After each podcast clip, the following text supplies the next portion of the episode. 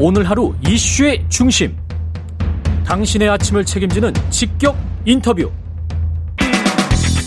여러분은 지금 케이비에스 일 라디오 최경영의 최강시사와 함께하고 계십니다.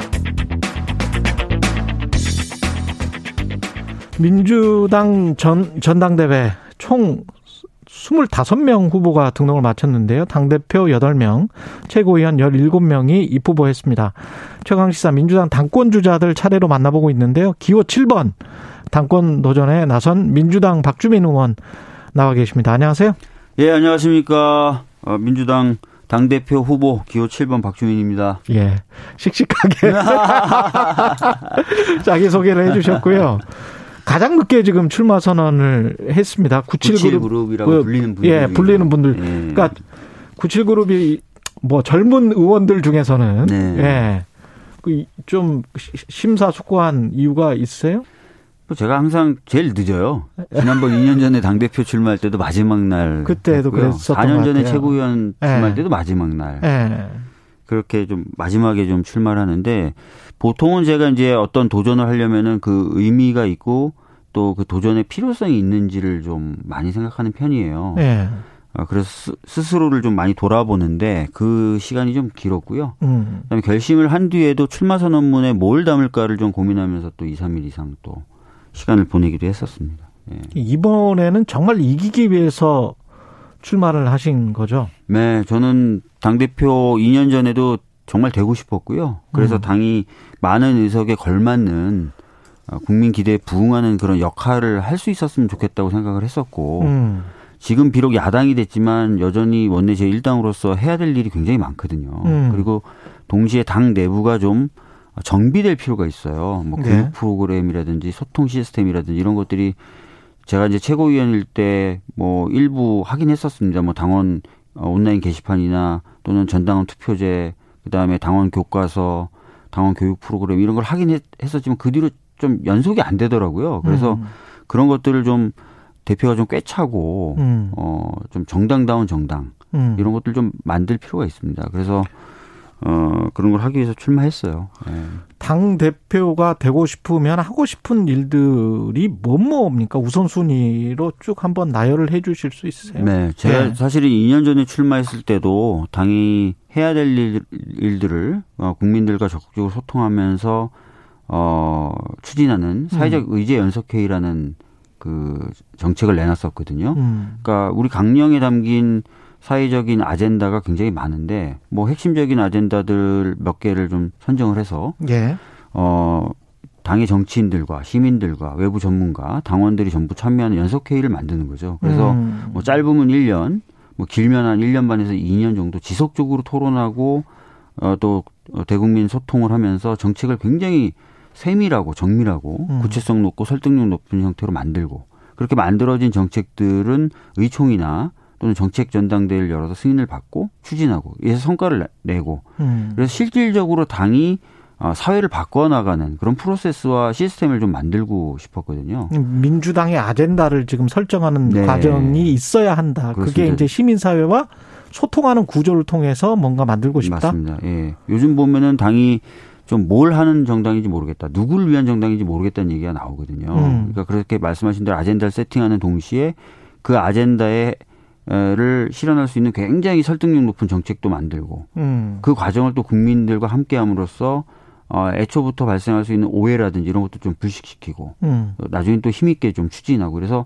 아, 민주당이 이거 하는 정당이구나 음. 이렇게 성과를 내는구나, 이런 인정을 받아야 백칠십육 석이나 줬는데 다시 또 표를 달라는 말을 할 수가 있잖아요. 그렇죠. 총선 때. 그래서 네. 그걸 좀 하고 싶고, 그다음에 이제 아까 말씀드렸던 대로 개혁이나 진보 과제는 저희 당의 힘만으로는 좀, 당의 정치인의 힘만으로는 좀 어렵고요. 예. 당연히 당원분들 그리고 깨어있는 시민분들과 같이 가야 되는데 음. 소통이나 또 당원에 대한 교육 프로그램이, 교육 시스템이 예. 여전히 마, 많이 부족합니다. 특히 서구 유럽의 정당들과 비교하면요. 음. 근데 이제 당권 주자들이 출마할 때 보면 다 이거 하겠다고 하는데 정작 되면은 이게 좀 뒤로 밀려, 밀려나요. 음. 아까 말씀드렸던 대로 저는 근데 최고위원 됐을 때 일부 하긴 했는데 또 제가 이제 최고위원에서 물러나니까 그 뒤로는 좀 또 잘 안 되더라고요. 그래서 음. 기존에 가졌던 그런 고민들 어, 조금 더 실질화해가지고 명실상부하게 아, 정당의 모습을 좀 갖추고 당원들과 민주주의 교육 예, 같은 것도 그런 것도 체계적으로 하고요. 예. 그런 것들. 그래서 제가 늘상 드리는 말씀이 우리나라 정당이 뭐 우리 당도 포함해서요. 선거 때만 바쁘다. 음. 사실은 선거 전에 열심히 정책 만들고 추진하고 당원들과 소통하고 교육하고 국민들 설득하고 하는 작업을 열심히 땀 흘려 하고 선거 때는 그 평상시 활동으로 평가받는 그렇죠. 구조가 돼야 되거든요. 손자병법에도 선승 이후 구전이라고 미리 음. 이겨놓고 싸우라는 얘기거든요. 그래서 예. 그런 당으로 좀 어, 변화됐으면 좋겠다는 생각이 있고.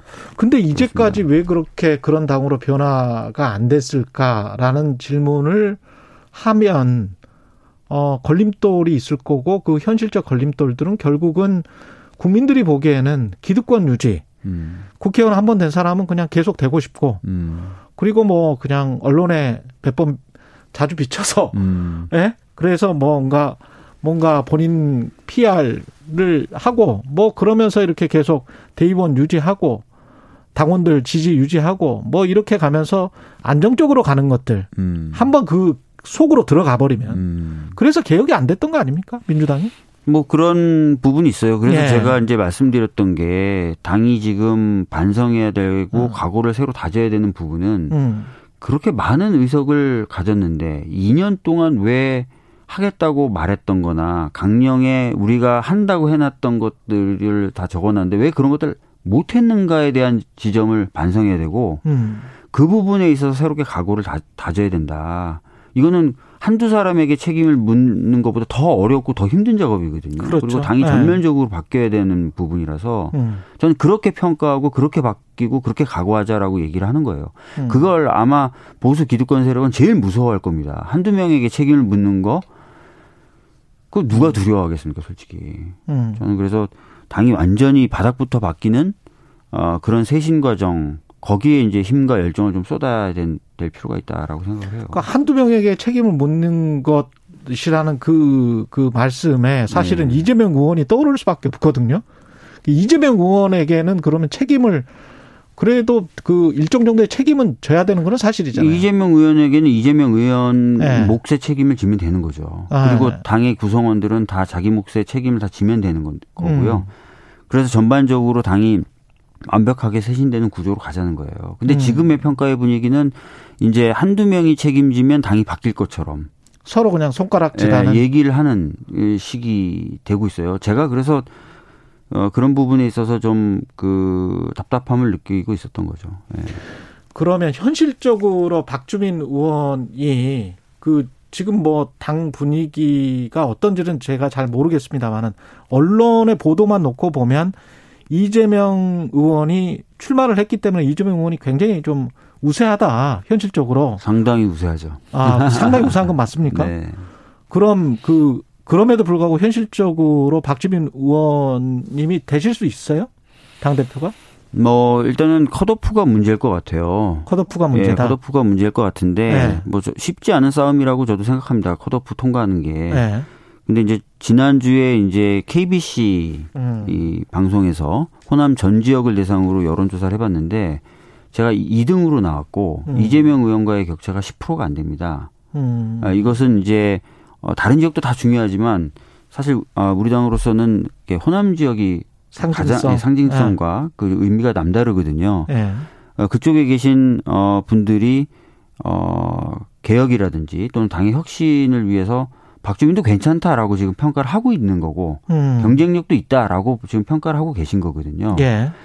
어, 그리고 이번에 저희가 좀 지방선거가 어려워지면서 음. 중앙위원회 구성원 중에 이제 기초자치단체장 숫자도 많이 줄어들었어요. 예. 근데 상대적으로 그러면 호남 지역의 어, 기초자치단체장 숫자는 어, 그래도 좀 건재한 편이거든요. 음. 그럼 중앙위원회에서도 그런 어떤 일반적 호남의 분위기가 좀 어, 전해진다면 중앙위원회에서도 좀 해볼 만한 부분이 있다. 그리고 또 기존에 제가 해왔던 걸음이나 제가 하겠다고 하는 거에 동의하는 의원들도 좀 있거든요. 음. 그런 것들을 참 잘 조합해서 흐름을 만들면 컷오프 통과 한번 어, 노려볼 만하다 생각을 하고요. 컷오프만 통과되면 될 수 있다라고 자신하는 컷오프, 이유는 뭐세요? 컷오프 통과되면은 사실은 그 이후에는 이제 정말 당의 비전과 이런 것들을 가지고 전 국민 그리고 음. 당원, 대의원 이렇게 폭넓은 상대를 상, 대상을 상대로 설명을 예. 하는 거거든요. 예. 근데 이제 제가 가지고 있는 비전이나라든지 제가 갖고 있는 정책 같은 경우 저는 충분히 경쟁력이 있다고 봅니다. 음. 예. 그래서 그런 부분에 있어서는 충분히 본선에서 경쟁력, 내용을 가지고 좀 한번 또 싸워볼 만한. 본선에서 만약에 컷오프가 통과됐어요. 네. 본선에서 세 명이에요. 네. 그런데 이재명 의원이 올라왔어요. 그러면 두 명이 연합을 하지 않고도 또는 한 명으로 단일화하지 않고도 이길 수 있다. 글쎄 뭐 저는 일단은 뭐 제 자신에 대해서 자신이 있다라고 말씀드리는 게 맞겠죠. 근데 그래서 결과적으로 물어보시는 게 여쭤보시는 예. 게 단일화 어떻게 생각하냐를 그런, 여쭤보시는 것 같아요. 예, 예. 그, 그런 말씀을 다, 드리기가 좀 죄송했습니다. 네. 네. 근데 뭐 사실 제가 다 다른 매체하고 인터뷰하면서도 말씀드렸습니다. 단일화 예. 열려 있습니다. 아. 단일화 열려 있고, 어, 당이 어떻게 바뀌면 좋겠는가. 그 당의 혁신이라든지 당의 미래에 대해서 토론하다 보면 접점이 생길 수도 있고요. 음. 그래서 이제 단일화의 필요성, 명분 이런 것들이 축적될 수가 있겠죠. 그럼 자연스럽게 예. 단일화가 될 수도 있어요. 음. 저는 단일화는 열어놓고 있다 이 말씀 드리겠고 예.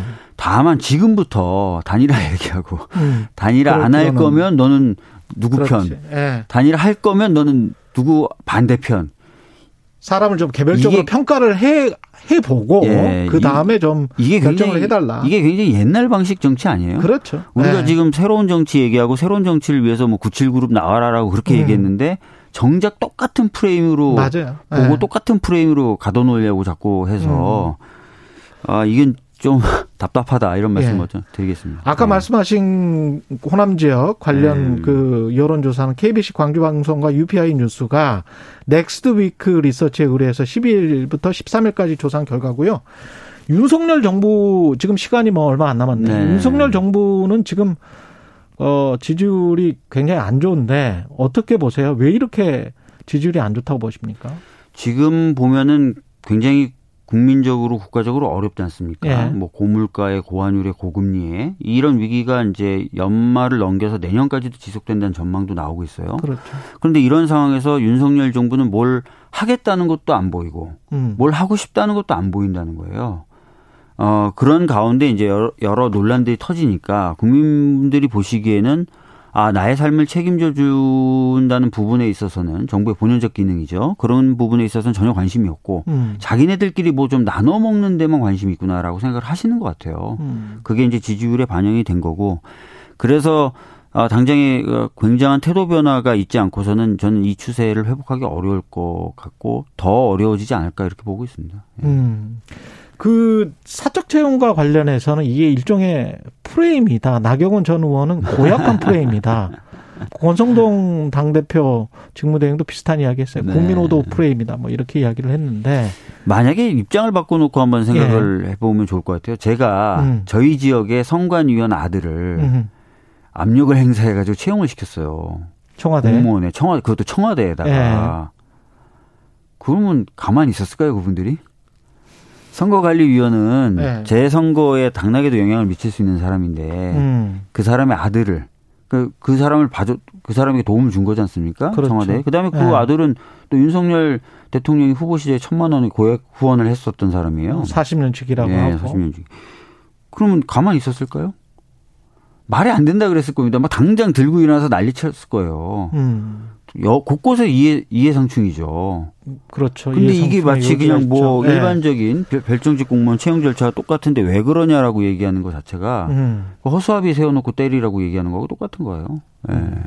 알겠습니다. 여기까지 듣겠습니다. 민주당 당권 도전에 나선 박주민 의원이었습니다. 고맙습니다. 예, 감사합니다. 케이비에스 일 라디오 최경영의 최강시사 일 부는 여기까지입니다.